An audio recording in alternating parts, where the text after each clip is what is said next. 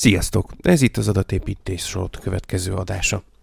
Hogyha tetszenek nektek ezek az adások, és szeretnétek azokat a cikkeket is elolvasni, amiket én jónak tartok, de nem kerültek be az adásba, akkor most van rá lehetőségetek. A Patreonon az adást támogató, két magasabb tírben támogató hallgatók, azok most már egy pár hete kapják ezt a ezt a kis pluszot, és mivel egyre többen iratkoztok fel erre a listára, és senki sem iratkozott még le róla azóta, ezért azt a következtetést vontam le, hogy ez nem rossz, úgyhogy bátorítok mindenkit, hogy ha tehetitek, akkor csekkoljátok le.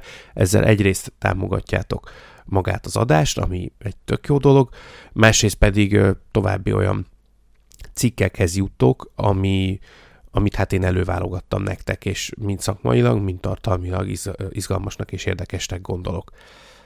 Ezt csak azért mondom már, hogy tudjatok róla, van egy ilyen lehetőség. Na vágjunk is bele a mai adásba. Az első, én szerintem gyakorlati szempontból a legfontosabb téma, nem is annyira új egyébként, az az, hogy kijött az XG Boost-nak a 2.0-ás verziója. Ez egy októberi, október elejé hír, szóval mondhatjuk, hogy egy hónapos. Ezt, ezt tudom, hogy ez nem olyan szuper izgalmas, mint a, nem tudom, GPT 6.7, vagy ChatGPT 6.7, de de a gyakorlatban meg azt gondolom, hogy, hogy sokakat érint, akik csinálnak ö, machine learninget, főleg céges keretek között, és ezért mindenképpen szerettem volna beszámolni róla, adásul nekem a kis kedvenc, hát nekem, hát nekem meg még sok száz gyakorló szakembernek persze a kis kedvencem az XG Boost. Ugye XG Boost eddig is volt, ez önmagában nem nagy hír. Miért beszélek mégis róla? Azért, mert a táblázatos, tehát tabulált adatokon történő gépi tanulásnak a koronázatlan királya, az továbbra sem a neurális háló, amit esetleg sokan gondolnának, hiszen szinte mindig a neurális hálókról, meg a deep learningről van szó, ha gépi tanulásról beszélünk, de a táblázatos adatok esetében az abszolút király az továbbra is a döntési fa típusú modellek. Jó, hát nyilván nem az egyszerű döntési fa, hanem azoknak a különböző általában boosted, vagy magyarul ugye gyorsított verziójú, aminek ugye semmi köze sincs a effektív az algoritmus futás idejének gyorsításához, vagy hát legalábbis nagyon kevés, de ez a hivatalos fordított neve. Szóval, hogy a fa típusú algoritmusok azok, amik gyorsabbak, és sok esetben még akár jobbak is a neurális hálónál, és így ezáltal egyébként a, a legjobbak erre a feladatra. És hát a gyakorlatban, a vállalati életben, de persze akár a tudományos életben is, az adatok jelentős része az egy ilyen tabulált, tehát egy ilyen táblázatos, táblaszerű formában létezik, és úgy kerül tárolásra. Most az mindegy, hogy ez egy adatbázis, vagy egy Excel tábla akár, vagy bármi egyéb változat, de általában ilyen táblázatos formában léteznek. Magyarul ez a tipikus esete a nem annyira szexi, viszont a gyakorlatban a nagyon hasznos című dolognak és mindenképpen szerettem volna beszámolni, hiszen ez egy nagy fegyvertény, hogy a 2.0-ba eljutott, ugye egy pont akárhányos verziók már nagyon-nagyon régóta vannak, és szerintem nagyon régóta használnak, de azért komoly fejlesztés van mögötte. Igaz, hogy maga a, a fa, döntési fa típusú algoritmus, az, a, abban nincs fejlesztés, de hogy ez hogy kerül implementálásra, az viszont nagyon nem mindegy. És az XG ráadásul, ugye egy open source megoldás, amit legálisan lehet profit alapon is felhasználni, tehát üzleti célokra felhasználni, és ennek okán azokat is érinti, akik esetleg nem szükségképp tudják, hogy XG használnak. Nem azért, mert hülyék, hanem hogy mert úgy értem, hogy a, a licenszelése miatt ugye a Scikit-learn csomagnak is a része, a Pythonon belül, vagy az Apache Sparknak is a része, tehát a Sparkon belül is a XGBoost van valójában beépítve, ezért igazából sokkal többen használják, mint akik esetleg gondolják, hogy használják. Na és akkor mi az új? Mi az új a 2.0-ba? Jöttek be újfajta feature-ök. Ezek közt vannak olyanok, amik legalábbis számomra kevésbé izgalmasak.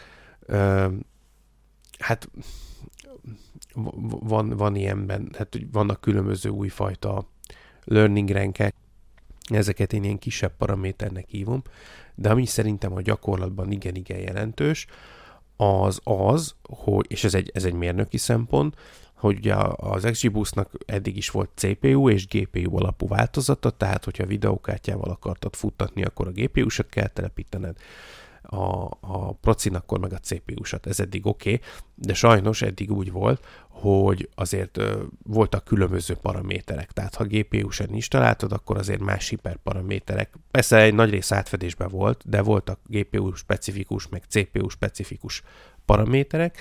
Magyarul, hogyha megcsináltál egy, egy modell CPU alapon, a laptopodon, ilyen proof of conceptbe, vagy, vagy kicsibe, és utána át akartad rakni productionbe egy GPU-ra, akkor ezt így nem lehetett megcsinálni, mert, mert bele kellett nyúlni kézzel. Na, hál' Isten ezt megszüntették, úgyhogy most már ugyanaz a, a paraméterbázis van hozzá, és ez hát igaz, hogy csak úgymond mérnöki szempontból, vagy ilyen gyakorlati szempontból, de Unified Device paraméter van. Ez a gyakorlatban szerintem hatalmas előrelépés, annak ellenére, hogy nyilván nem egy hűde izgalmas mondás, de szerintem ez nagyon sokat jelent. Amit még kiemelnék, hogy natívan berekerült a Federated Learning támogatása, ez üzletileg jelent, legalábbis számomra nagyon sokat, Nekem több olyan ügyfelem is van, és szerintem ez egyébként nem is olyan ritka Magyarországon, ahol azért kezelnek szenzitív adatot, ha másért nem, mert mondjuk azért, mert személyazonosításra alkalmas adat, de lehet, hogy orvosi jellegű adat, sok minden lehet, lehet bűnügyi adat, tehát pénzügyi adat, sokféle szenzitív adat van, ezt értjük, és az ügyfeleknél emiatt szokott is abból probléma lenni, hogy hol vannak ezek az adatok, hol kezelik őket, és hol zajlik rajtuk bármiféle tanítás machine learning szempontból. Tehát itt mint a, a bizalmassági oldal, mint a biztonsági oldal ö, szerepet játszik. Szóval ez egy fontos téma, és erre egy amúgy kiváló műszaki megoldás a, a Federated Learning ö, és a, a FA típusú tanulás az egyébként erre műszakilag alkalmas is. De az tök jó, hogy műszakilag alkalmas, meg a Federated Learning sem egy új dolog. Ugye mi a Federated Learning? Bocsánat, azt nem mondtam, mert nem biztos mindenki tudja. Ugye az az az eset, amikor úgy zajlik a tanítás, hogy a mondjuk végpontokon legyen ez a végpont mondjuk egy mobiltelefon, vagy egy PC, a, az egyénnek a nagyon szenzitív adatainak a felhasználásával zajlik egy tanítás, egy nagyon kis relatív pici, relatív primitív tanítás, azon az egy kis adatsoron, amit az az egy személy generál, majd ennek nem az adatai, mert ugye az rendkívül szenzitív, hanem a tanított fának a súlyai ö, kerülnek csak felküldésre egy központi szerverre, ahol ezek összeadhatók, és így lehet ö, ilyen szétoszlatott, elterjesztett módon tanítani machine learning modellt, anélkül, hogy a konkrét adat az elhagyná mondjuk a felhasználónak a mobilját, vagy a számítógépét, vagy a feldolgozás helyszínét. Tehát magyarán az adatot nem kell egy központi szerverre elküldeni, vagy a felhőbe, vagy bárhova feltárolni, és ez nyilvánvalóan nagyon sok security, meg, meg, meg privacy kérdést meg tud oldani, azon egyszer oknál fogva, hogy az adat nem hagyja el a, az ügyfelet, csak tanított fa súlyok hagyják el a, a végponti klienst, Ugye ilyen módon a, a legszenzitívebb adat is teljes biztonsággal felhasználható, hiszen maga a tanítást végző algoritmus, vagy a, az azt kezelő data scientist az nem fér hozzá az adathoz, nem is látja, és semmilyen módon nem lehet ezt visszafejteni egy, egy kellően nagy fából, ez, ez, ez lehetetlen, hogy ezt visszafejtse, hogyha nem egy user van. Nyilván, hogyha összesen két user van, akkor azért be lehet satszolni, hogy mi történt, de hogyha van egy normális életszerű elképzelt helyzet, akkor, akkor ez abszolút jól működik. És ennek ebben semmi új nincs, tehát az elmélete, gyakorlata az már ismert és, és létező dolog. Szerintem az adásban is volt róla szó.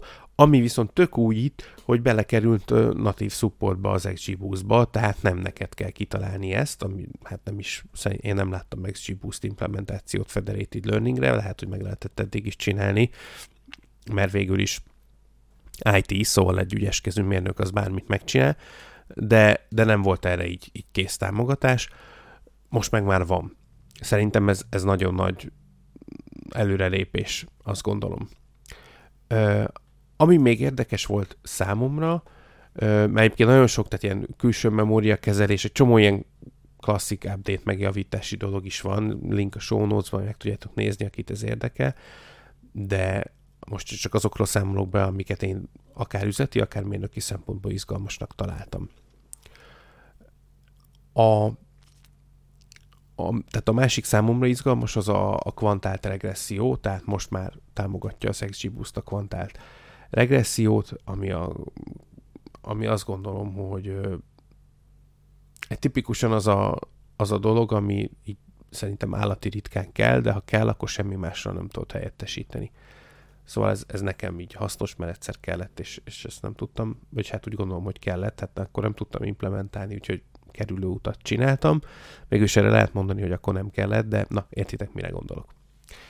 Szóval ezek szerintem nagyon, tudom, hogy nem olyan hüde izgalmas, de nagyon praktikus és nagyon hasznos hírek, úgyhogy ezért szerettem volna beszámolni róla. Át is váltok egy sokkal izgalmasabb témára. Uh, Crime Radar is using machine learning to predict crime in Rio.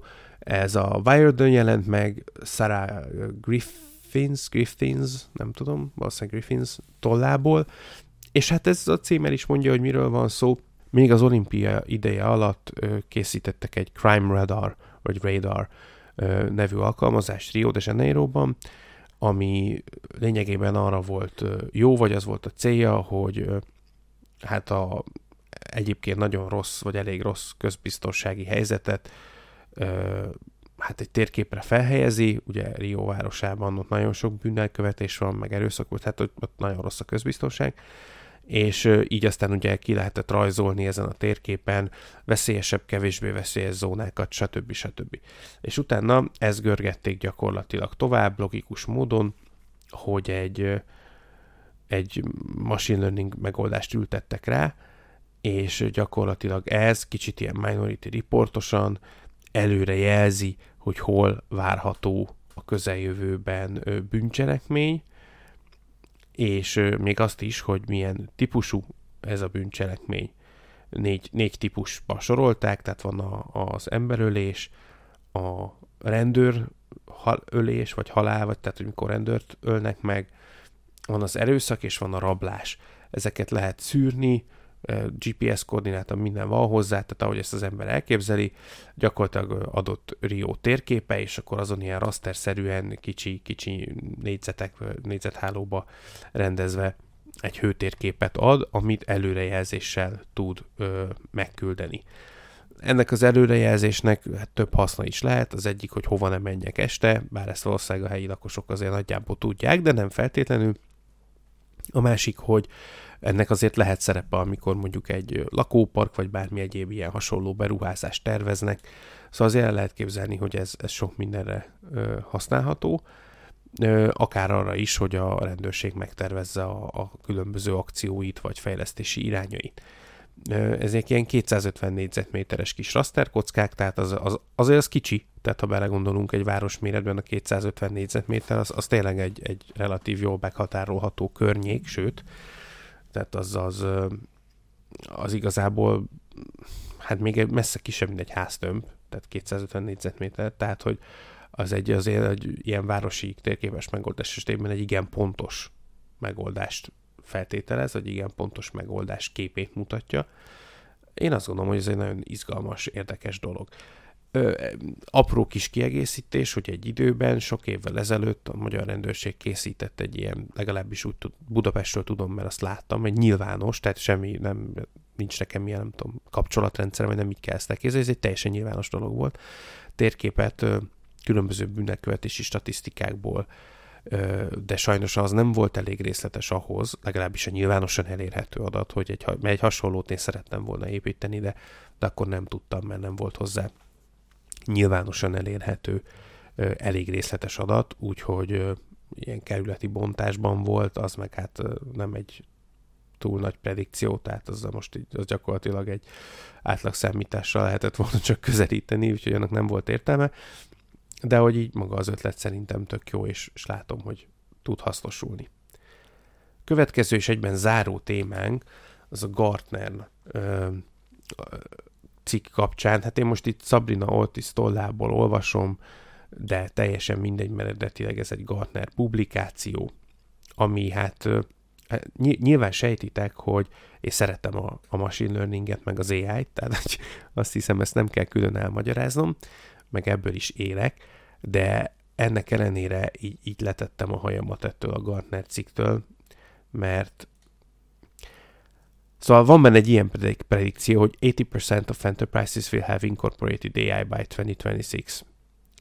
Tehát a Gartner nem kevesebb, mint annyit állít, hogy 2026-ra, ugye hát most 2023 vége van, tehát ez effektíve két év, meg két, hó, két év, meg három hónap, most mondjuk így, vagy két hónap, tehát azért az nincs messze 2026, tehát gyakorlatilag két évről beszélünk. Szóval azt állítja a Gartner, hogy két év múlvára 80%-a a vállalatoknak, és megnéztem a cikket, mert esetleg feltételeztem, hogy próbáltam így adni egy kis ilyen egérutat a Gartnernek a fejemben, hogy lehet, hogy a, a Fortune 500, tehát hogy ugye a legnagyobb multivállalatokra gondol, és akkor nem tudom, tehát hogy de nem. Azt mondja, hogy a világ összes vállalatának 80%-a integrálni fogja az AI-t a, a működésébe és a folyamataiba, ilyen vagy olyan módon. És még azt is leírják, hogy 2023-ban, az az idén a cégek kevesebb, mint 5%-a vette a generatív AI modelleket igénybe. Jó, ugye ez megint kacsint-kacsint, mert itt csak a generatív modellekről beszél, tehát nyilván ha az egész ai nézzük, akkor ez jóval magasabb szám. De akárhogy is nézem, én nem tudom, nem ismerem a statisztikákat, hogy hány cégben használnak most AI-t.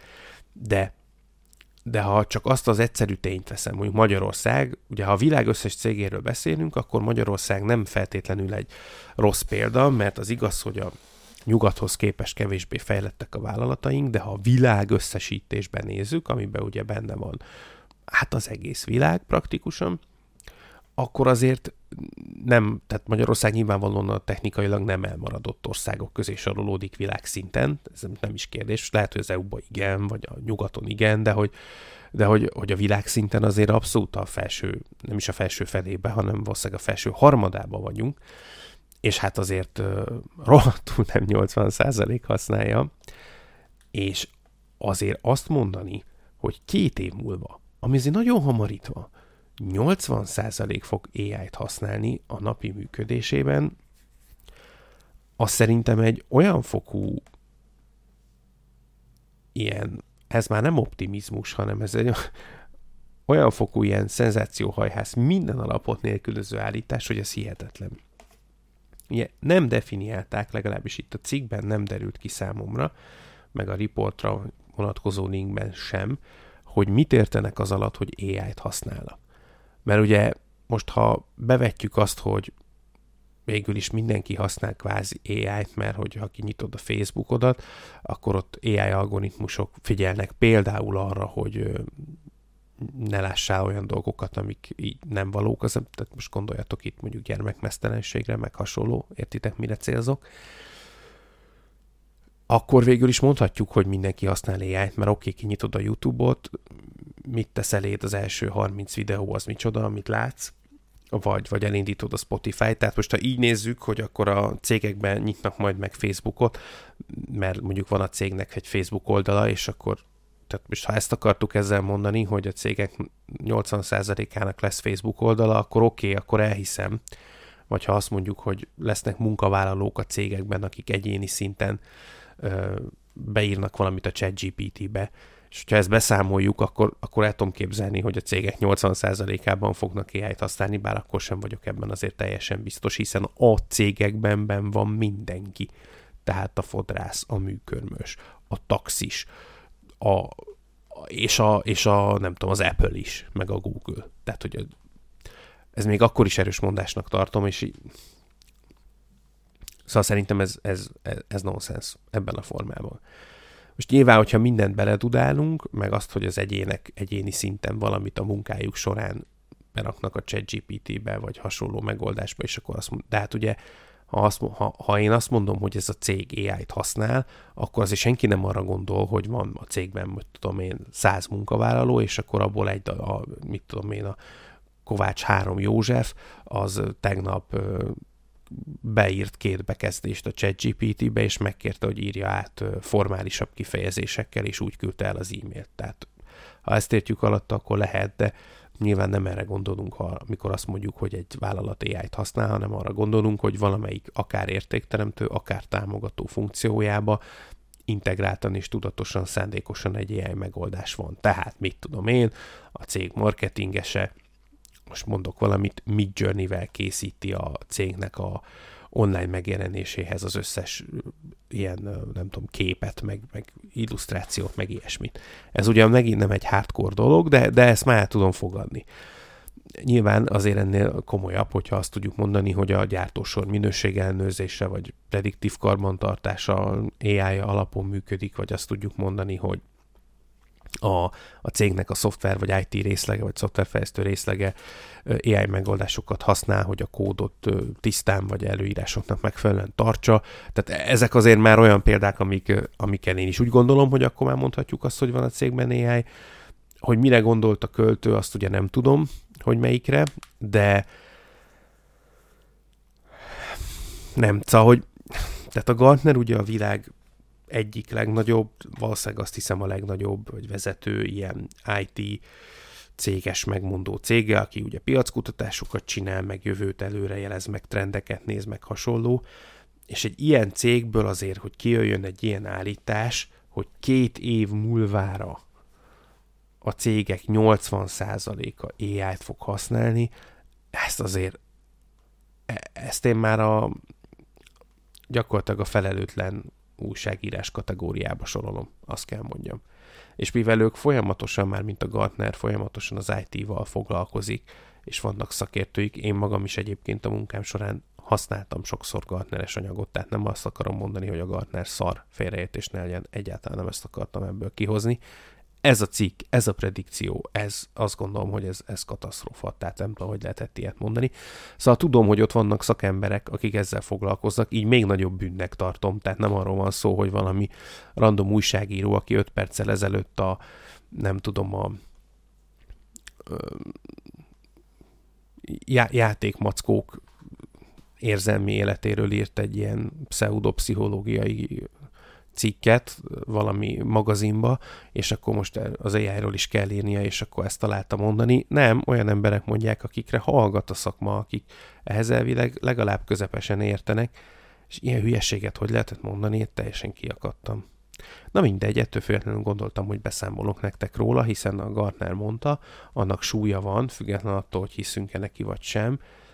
Ennek a konkrét predikciónak én nagyon nem, mondom ezt úgy, hogy nyilván én szeretem, meg, meg tolom meg minden az ai de hát azért na. Szóval ez, ez az én nonsense szerintem. Nem tudom, hogy ti erről mit gondoltok, hogy ezt látjátok-e a környezetetekben, hogy, hogy ez egy realitása, hogy két év múlva ilyenkor már minden, gyakorlatilag minden cégben, tehát 80 százalék teljesen hétköznapi dolog lesz, hogy AI-t használnak integráltam. Gyakorlatilag mindenhol. É, é, legyen igazuk erre, ezt tudom mondani. Kíváncsi vagyok a ti véleményetekre is különben, úgyhogy ha gondoljátok, akkor, akkor a adáshoz tartozó Facebook posztnál, vagy akár a Patreonon, vagy akár a hellokukacsadatépítész.hu, teljesen mindegy hol elértek, és, és akkor tudtok erre kommentelni. Mert én nagyon kíváncsi vagyok, hogy ti ezt hogy látjátok. Én ezt most így egy ilyen hát elmondtam, hogy minek látom, nem akarom megismételni. Remélem tetszett nektek ez az adás, találkozunk a következőben, sziasztok!